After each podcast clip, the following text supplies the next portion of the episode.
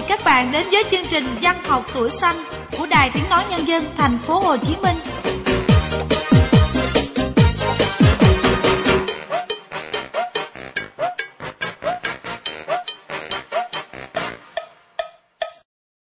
Thân mến, chúng ta lại cùng gặp nhau trong chương trình Văn học tuổi xanh được phát định kỳ từ 7 giờ đến 7 giờ 30 sáng Chủ nhật. Các bạn cũng có thể nghe lại chương trình trên trang web của đại ở địa chỉ của quay web.vh.com.vn. Thư từ bài vở xin gửi về Văn học tuổi xanh số 3 đường Nguyễn Đình Chiểu quận 1 thành phố Hồ Chí Minh hoặc email văn học tuổi xanh amoc gmail.com và không quên nhắc tất cả các bạn là dưới mỗi bài viết các bạn nhớ để lại thông tin cá nhân, số chứng minh nhân dân cũng như số tài khoản nếu có để chương trình liên lạc các bạn nhé. Và bây giờ thì chúng ta sẽ cùng bước vào khu vườn sáng tác ngày hôm nay với bài viết đầu tiên của bạn có bút danh Hoàng Mai ở quận Đống Đa, Hà Nội. Bão ở quê nhà, mời các bạn cùng nghe.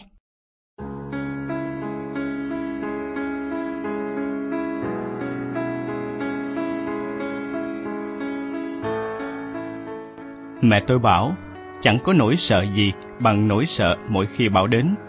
Mỗi lần nhắc tới bão là bà lại giải bày những ký ức từ xưa, rất xưa.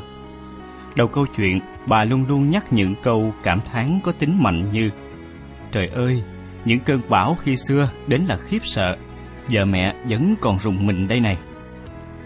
Mẹ tôi về sống chung với bố từ rất sớm. 18 tuổi mẹ làm dâu nhà nội. Nhà nội đông con, nên cứ mỗi người cưới xong đều cho ra riêng luôn. Ra riêng, phần của bố mẹ gồm mảnh đất nương thân và vài tạ lúa. Trời ơi, vậy thì ờ, sống làm sao được mẹ? Mà mẹ cũng ham lấy chồng sớm thiệt. Chị em tôi hùa nhau vào đùa. Mẹ biết cưới chồng là khổ đó, nhưng thương bố tụi bay rồi, không cưới cũng không được. Giả lại, con gái đến thì thì phải lấy chồng, kéo người đời dị nghị. Chốc chốc bà dừng lại, lấy miếng trầu cho vào cối giả nhỏ, bỏ vào miệng nhai nhồm nhoàm. Và rồi, dây mượn bên nội, bên ngoài một chút, bố mẹ cũng cất được một chiếc nhà lá tạm bợ. Mùa bão năm thứ nhất, khi mẹ đang làm vợ lại đang có bầu chị gái tôi. Mẹ ngén nặng lắm, đến bữa chẳng ăn được gì. Bố thì cứ loay quay, vừa lo chống bão, vừa lo lương thực cho mẹ. Mới ở đề phòng hộ, thoáng chốc đã thấy bố qua bên kia con mương, mò tôm, mò tép. Cả làng khi đó chẳng có tivi vô tuyến như bây giờ. Hỏa hoàng lắm mới có được cái đài chạy bằng pin, sóng rè rè, nghe câu được câu mất. Cách truyền thông tin về bão duy nhất cho mọi người chỉ có bằng miệng. Mà nghề đời, truyền miệng người này sang người khác cứ tam sao thất bản, bão nhỏ cũng thành bão to không chừng.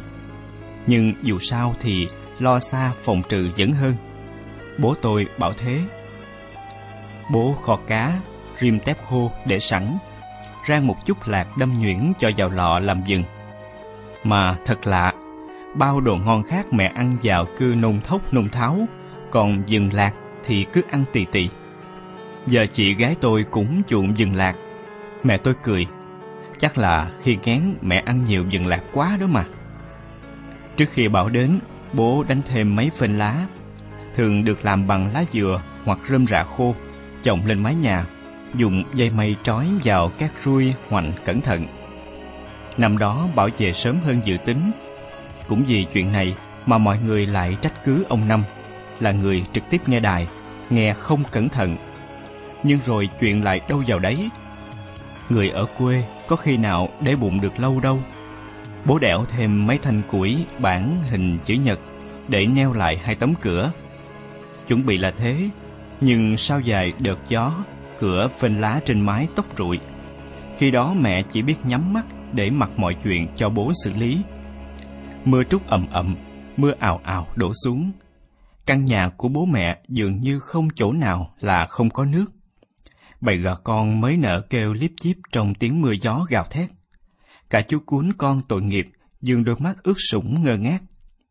Bố bạn với mẹ đi di trú sang hàng xóm, nhưng mẹ không chịu, chỉ vì tiếc, thương đàn gà và chú chó. Và rồi cũng một mùa bão trôi qua. Lớn lên, trải qua những mùa bão tận mắt tôi mới khiếp đảm thật sự. Đêm bão về, chị em tôi ôm nhau khóc tu tu vì sợ. Gió dù dù thổi rất mạnh. Cái then cửa tuy được bố neo cẩn thận, nhưng vẫn không sao trụ được lại cơn gió hung dữ. Hai cánh cửa ngã đánh cái rầm, ngay sát chỗ chị em tôi ngồi. Tôi bị cánh cửa da vào chân bầm tím đến đầu điếng. Có những năm bão lớn quá, cả nhà phải di trú sang nhà hàng xóm kiên cố hơn. Tôi sợ nhất khoảnh khắc bám chặt vai bố, bên cái áo mưa mỏng tan, đi di trú sang nhà hàng xóm giữa mưa bão, cứ đập vào ràng rạc bên lưng. Đầu lúc đó nghĩ dại, lỡ may cả hai bố con thiệt mạng trong bão. Nước mắt tự dưng tuôn trong mưa, cho đến khi sang nhà hàng xóm an toàn mới thôi. Sau bão, mọi cảnh tan hoang, sơ sát chẳng ai dám nhìn vào. Thậm chí có người còn bưng mặt khóc rưng rức. Nhà cửa của nã, giường tược bị nhấn chìm trong bão, chẳng thể cứu vãn được. Sách vở sau bão, nước mưa làm ướt, những con chữ nhòe nhoẹt bệt vào nhau. Chị em tôi lọ mọ, dở từng trang sách hồng dưới nắng, hồng vớt giác được chút ít. Biết nhà không dư giả gì, nên cũng không muốn dòi dịnh bố mẹ mua đồ mới. Tôi nhìn ra phía sau nhà, dường na đáng nhẹ không có bảo thì ngay năm sau thôi sẽ chi chích quả. Vậy mà giờ đây còn đâu. Chú chó tên Ki, người bạn thân thiết của tôi, cũng bị lũ cuốn trôi mất, khiến tôi ám ảnh cho tới tận bây giờ. Có người bất đắc dĩ gạt bỏ lòng tự trọng, bồng bế con, đeo túi đi tứ xứ xin ăn. Thảm cảnh đến thế là cùng. Có một câu nói mà tôi rất tâm đắc. Người ta không thể lựa chọn nơi mình sinh ra, không thể lựa chọn cha mẹ của mình. Nhưng tất cả chúng ta đều có sự lựa chọn cho mình cách sống, thái độ sống, chấp nhận hay cố gắng thay đổi những điều sẵn có để làm nên một cuộc đời khác theo ý nguyện của bạn. Nên dù bảo ở quê hàng năm vẫn dần chủ ghé thăm, nhưng tôi không bao giờ ghét bỏ nơi mình đã sinh ra, mà thầm cảm ơn mảnh đất quê đã hình thành một tôi như ngày hôm nay. Đi qua mỗi mùa bão, cho dù là ký ức của mẹ kể lại hay chính bản thân chứng kiến, tôi lại càng thấm thía được giá trị của mái ấm gia đình, của lòng kiên cường, sự đồng lòng của người dân quê lam lũ. Ôi, thương quá là thương.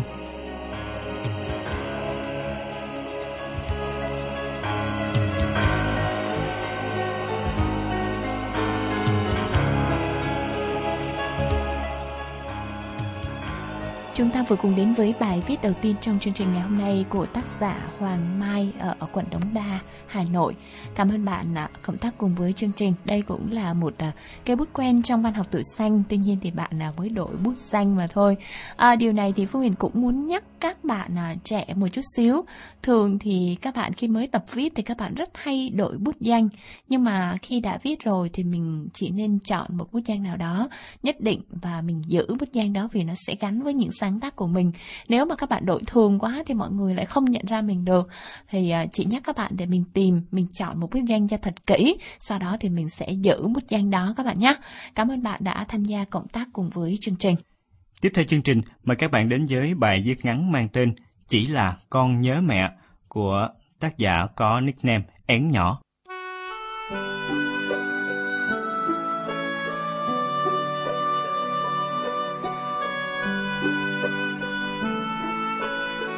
Mấy hôm nay Sài Gòn ảnh hưởng của bão nên cứ mưa suốt.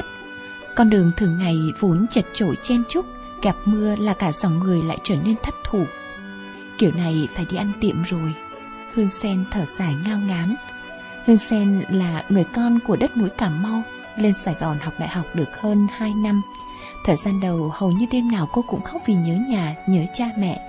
Mỗi năm cô chỉ về thăm nhà hai lần vào dịp hè và Tết – đó là khoảnh khắc sum họp thiêng liêng nhất đối với cô. Thinh, thinh, thinh. Đang miên man về miền xa xôi thì phía sau có tiếng còi xe inh ỏi. Sài Gòn là vậy. Biết là không thể vượt lên xe trước trong cái thời khắc đông nghẹt lại mưa sông mà cứ bóp còi thúc giục. Chả hiểu nổi. Mắc kẹt giữa mưa và giữa dòng người hơn 30 phút, cuối cùng cô cũng thoát ra được trên đoạn đường về phòng trọ, cô chạy ngang thấy có một quán cơm bình dân để ba chữ cơm cây khế. Cô tấp vào lướt mắt xem thực đơn. Không cần nghĩ ngợi, cô gọi ngay món thịt kho trứng và canh mùng tơi. Đây là hai món mà khi còn ở nhà, mẹ hay nấu cho chị em cô ăn. Khi phần cơm được bưng ra, Thạt nhìn rất hấp dẫn, nhưng cái vị thì khác xa. Dù phần cơm giá 15 ngàn đầy thịt mà sao cô nuốt cứ nghẹn nghẹn. Cũng như ba cô gái khác, cô bước vào yêu sữa cuộc mưu sinh của thời sinh viên. Anh học trên cô một khóa, ngày mới yêu cũng là ngày những thẻ non hẹn biển. Nhưng gần đây cô lờ mờ nhận ra sự khang khác ở anh. Bình thường thì có những bữa không đủ tiền mua đồ ăn Hai đứa vẫn mì tôm thay cơm Hoặc là chị dăm ba món Rau muống như là luộc, xào, nấu canh với một cái trứng chiên Hoặc là dăm con khô. Vậy mà hôm đó anh lại nhăn nhó tỏ vẻ khó chịu, bảo, Em cứ ăn mãi mấy món như thế này Thì làm sao mà giàu lên được? Nghe những lời anh nói, Cô chỉ lặng im. Sự lặng im đó diễn ra Hôm nay nữa là đúng một tuần. Đèn đỏ, Cô nhanh chân hòa vào dòng người để phát tờ rơi. Chợt cô sững người lại khi nhìn vào đôi nam nữ đang quấn quýt thân mật. Cô bất ngờ không phải cách thể hiện tình yêu họ dành cho nhau ở nơi công cộng, Mà cô bất ngờ vì người thanh niên kia không ai xa lạ, Chính là người đã thể thốt yêu cô tha thiết. Bàn tay cô buông thõng Sấp giấy trên tay rơi phương vãi, Một cơn gió vô tình thổi tới, Thổi tung sấp giấy bay lẫn vào dòng người hối hả. Chẳng ai bận lòng quan tâm sấp giấy vô tri kia. Và anh cũng như họ, Đâu bận tâm tới trái tim cô đau đớn đến thế nào. Cô trở về phòng trọ, úp mặt khóc quên trời quên đất. Khóc chán chê, cô ngồi bật dậy, quẹt nước mắt nghĩ, Mình phải về với mẹ ngay thôi. Nói xong, cô mang con heo mũ mỉm ục ịch ra Sơ lên đập mạnh xuống nền gạch một cái. Xoảng! Từng đồng tiền chất chiêu những buổi đi làm thêm. Cô định để đến lúc cần mới sử dụng, Nhưng giờ cô chẳng nghĩ được nhiều nữa. Cái cô muốn bây giờ Lúc này là về nhà ngay Và xả vào lòng mẹ. Thế là đủ.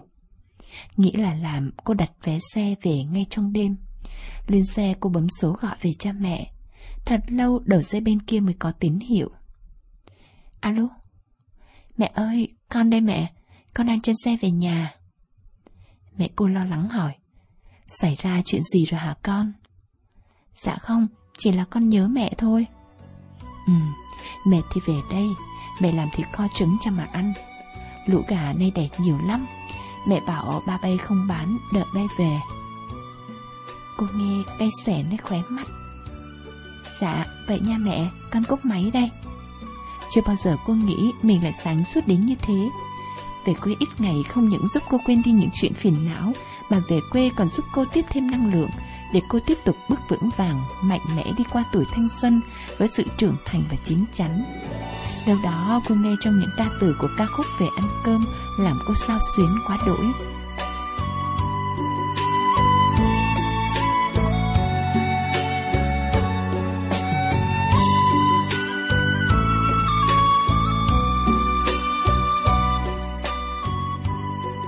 Chúng ta vừa cùng đến với bài viết ngắn của bạn có bút danh Én nhỏ ở ấp Trung Lập Thượng, Củ Chi, thành phố Hồ Chí Minh. Một bài viết mang tâm trạng của một cô sinh viên xa nhà với tình yêu đầu đời đã đổ vỡ và không đâu bình yên, an ổn hơn gia đình mình, hơn dòng tay của mẹ. Cảm ơn bài viết của bạn. Mong nhận được những sáng tác hay hơn nữa nha. Và phần còn lại trong chương trình ngày hôm nay, mời các bạn cùng đến với truyện ngắn của một cây viết mới, tác giả Lê Thịnh ở phường 6, quận 3, thành phố Hồ Chí Minh. Bài viết Người bạn nhỏ. Mời các bạn cùng nghe.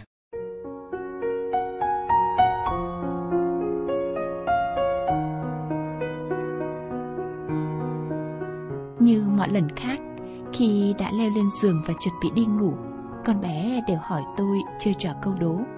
Con đố cô, con gấu này là cô Thanh mới mua cho con hay là con tự mua? Là cô Thanh mua cho con. Ủa, sao cô biết hay vậy?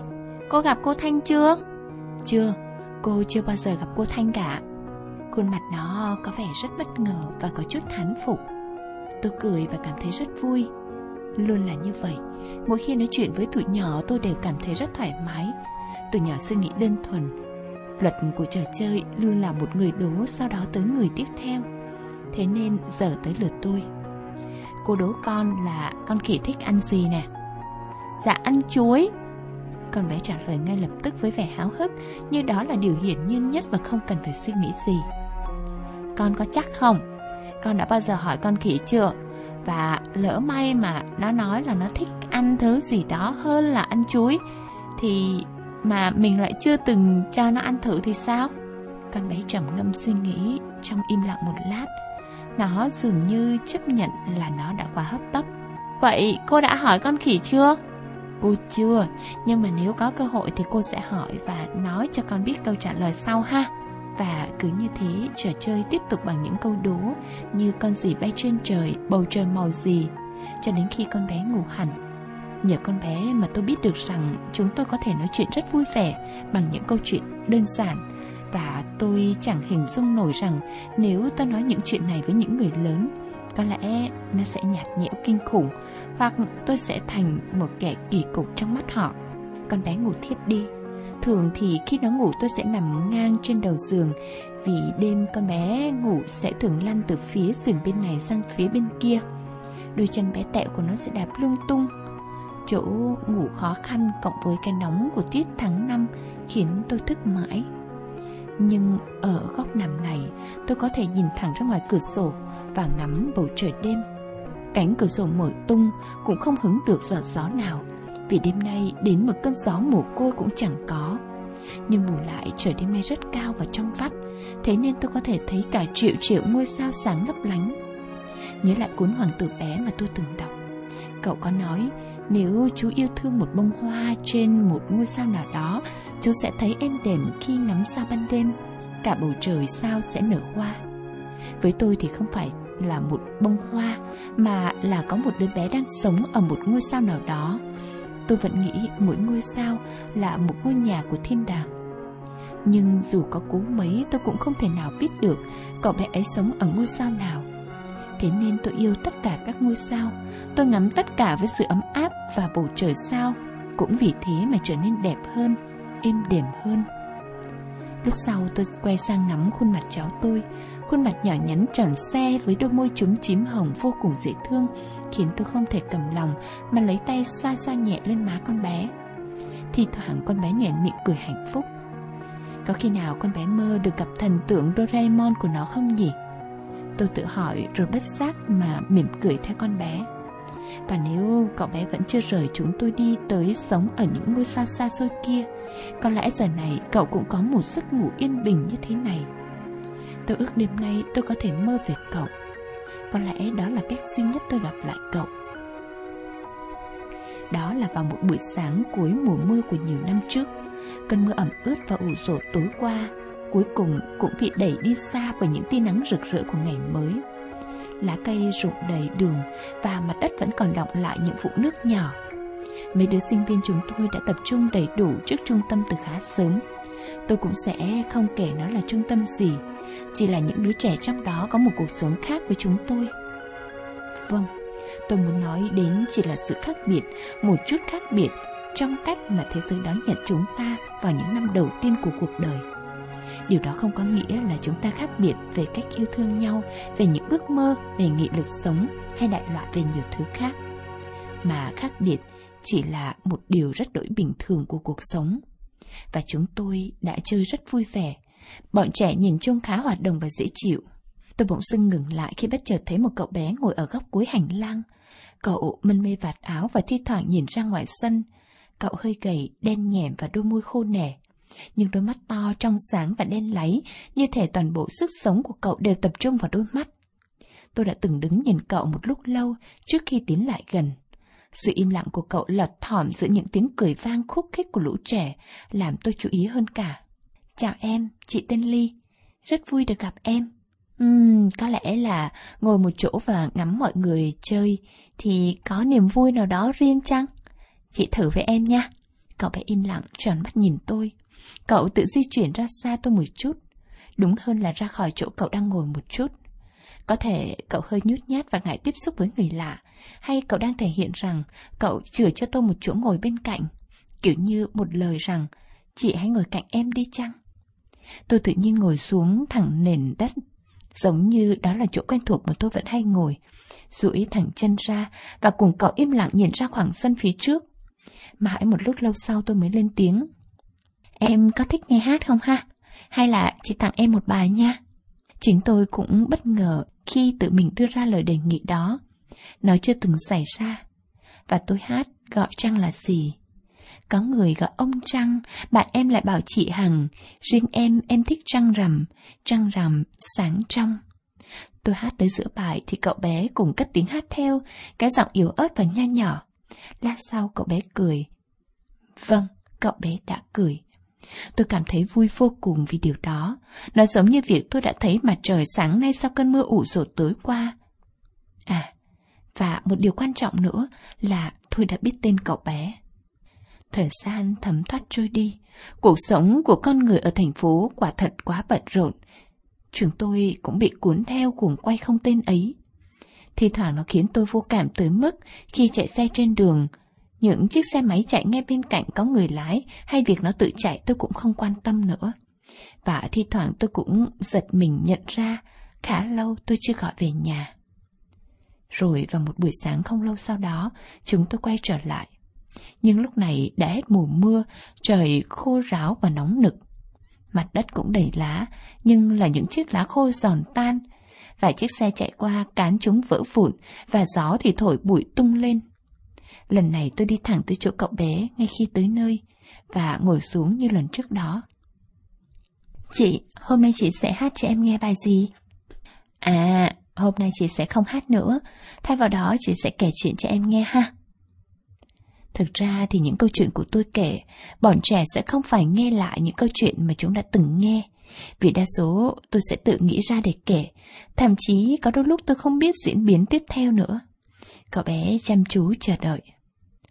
Ngày xưa, ở dưới đáy biển tăm tối, nơi mà ánh mặt trời không chiếu xuống được, nơi đó ánh sáng vô cùng quý giá. Chỉ có hai nguồn sáng duy nhất là viên ngọc quý của con cá mập khổng lồ độc ác và ánh sáng phát ra từ vỏ của một chỗ ốc biển. Dĩ nhiên có rất nhiều con có thể phát sáng, nhưng ánh sáng của chúng quả thật cứ mờ mờ ảo ảo. Không thể làm người ta đã mắt như của chú ốc đặc biệt này. Cư dân dưới biển ai ai cũng thích tới để chiêm ngưỡng thứ ánh sáng mà họ tôn thờ. Thậm chí cả những chú rắn nước hay những chú cô nhỏ. Tuy nhiên con cá mập thì vô cùng keo kiệt xấu tính. Với ai muốn nhìn thấy ánh sáng của nó, đều phải mang tới cho nó thức ăn là những chú cá nhỏ tội nghiệp và còn phải cung kính cúi chào nó như một vị vua. Không cẩn thận, nó ăn thịt cả những khách tham quan bằng hàm răng sắc nhọn gớm ghiếc. Và hắn lúc nào cũng ôm khư khư viên ngọc không cho ai đụng vào, vì sợ người ta đánh cắp mất. Còn chú ốc hiền lành tốt bụng thì rất niềm nở đón tiếp những ai thăm cậu. Thậm chí chú còn mời họ ở lại chơi lâu hơn. Thế em thích con cá mập hay là chú ốc nào? Và em sẽ cư xử giống ai? Em thích chú ốc hơn cả ngàn lần và em sẽ cư xử giống như chú ốc chị à? Tôi nghĩ một người hiền lành như em chắc chắn sẽ trả lời như vậy. Phần lớn mọi người đều sẽ trả lời như vậy. Tôi đặt câu hỏi nhưng với tâm thế của người như chắc chắn câu trả lời trong lòng bàn tay. Tuy nhiên tôi vẫn chờ đợi câu trả lời. Thế có nghĩa là con ốc sẽ có rất nhiều bạn tốt và họ sẽ chăm sóc an ủi khi con ốc buồn. Còn cá mập sẽ không có ai là bạn thân cả. Mọi người sẽ xa lánh nó. Khi buồn thì nó chỉ biết khóc một mình thôi. Cá mập tội nghiệp lắm, phải không chị? Em có thể làm gì để giúp nó? Tôi ngây người mất 5 giây. Tôi bất ngờ nhưng không thất vọng về câu trả lời. Tôi xoa đầu cậu bé. Cảm ơn em. Tại sao ạ? À? Ừ, thì chị thay con cá mập cảm ơn em mà. Thằng bé cũng cười theo và không thắc mắc thêm nữa. Nhưng thật ra, tôi cảm ơn vì một điều khác kia. Một điều mà nó ở lại trong tâm trí tôi nhiều năm sau đó. Sau này tôi đều cố gắng suy nghĩ vấn đề theo một hướng khác, thậm chí có thể là dưới suy nghĩ của một đứa trẻ. Nhìn mọi thứ không chỉ bằng con mắt mà bằng tấm lòng khoan dung và ấm áp như cậu. Rồi tôi đổi chủ đề. Em có ước mơ là gì nè? Là bác sĩ, cô giáo hay là phi công? Tại sao ước mơ lại phải là công việc hả chị? Nếu điều em muốn nhất không phải là một công việc, thì có được gọi là ước mơ không? tôi lại ngây ngờ ra lần hai. Nhưng lần này giống như tôi vừa nói cái gì đó sai với cậu bé. Nhưng bạn biết đấy, khi người ta hỏi trẻ em ước mơ gì, chẳng phải bạn thường nhận được câu trả lời là con muốn làm bác sĩ, con muốn sau này làm kỹ sư hay sao? Thậm chí nhà văn hóa thành phố đang tổ chức cuộc thi thực hiện ước mơ. Và nếu bạn đọc các ước mơ ấy lên, chẳng phải đều gắn với một nghề nghiệp nào đó. Kỹ sư tin học, nghiên cứu, và hình như là chúng ta đang đặt những ước mơ vào trong những chiếc hộp và giới hạn những ước mơ lại của bọn trẻ chăng? Vậy ước mơ của em là gì nào? Cậu bé có vẻ phân vân và trở nên trầm tư. Em nghĩ chúng ta chưa đủ thân để em nói cho chị biết ước mơ đâu ạ. Đây là một bí mật của em. Suýt nữa thì tôi bật cười theo cách mà cậu nghiêm trọng hóa vấn đề. Nhưng đã kịp ngăn lại vì tôi thấy cậu đang thực sự rất nghiêm túc. Tôi nghĩ là tôi nên tôn trọng điều đấy. Uhm, không sao cả, chị đã hát cho em nghe và kể chuyện cho em nghe nè. À, hay là vậy đi. Em kể à, bí mật ước mơ của em rồi chị sẽ kể cho em nghe về bí mật ước mơ của chị Được không? Ngoắc tay nha Cậu bé nhìn thật sâu vào đôi mắt của tôi Cậu nhìn xung quanh rồi vẫy tay Kêu tôi ghé sát vào cậu Để cậu thì thầm điều bí mật của mình Tôi biết khuôn mặt của tôi vừa sáng bừng hẳn lên một lúc khi nghe cậu nói. Nhờ cậu, tôi biết trên đời này có nhiều ước mơ kỳ lạ và thú vị tới vậy. Cứ như thế, một thời gian dài sau này, Chúng tôi trở thành những người bạn thân từ lúc nào không hay. Cậu không giỏi những điều mà những cô cậu bé khác có thể đạt được. Nhưng, theo cách nào đó, Chúng tôi có thể giao tiếp được với nhau một cách khá hoàn hảo. Vấn đề của người lớn là họ thường chẳng mấy khi thật kiên nhẫn lắng nghe cẩn thận những điều mà trẻ con nói, nâng niu và tôn trọng những câu nói ấy. Đối với họ nó có thể là cái gì đó vô lý, thiếu logic và buồn cười. Còn với riêng tôi, Tôi biết mình đã học được rất nhiều từ thế giới của cậu, người bạn nhỏ của tôi. Ánh sáng mặt trời đã chiếu vào tận chiếc giường và những ngôi sao thì đi mất. Cháu tôi hôm nay dậy cùng lúc với tôi và nó đã thắc mắc rằng sao tôi lại nằm ở đó. Tôi nói rằng vì tôi thích thế. Vậy ngày mai con cũng thử nằm đó xem có thích vậy không ạ? Ừ, cô nghĩ là ổn nếu mà con muốn làm quen với những ngôi sao. Trước khi đứa cháu kịp hỏi tiếp những câu hỏi vì sao và tại sao, như mọi lần thì tôi đã kịp ừ, ra phía ngoài ban công Tôi đang giang cánh tay và đón những tia nắng đầu ngày mới Ý nghĩ những ngôi sao đã đi mất lại lướt qua suy nghĩ của tôi. Nhưng tôi biết rằng chúng sẽ sớm trở lại dù ngày mai có dâm bão.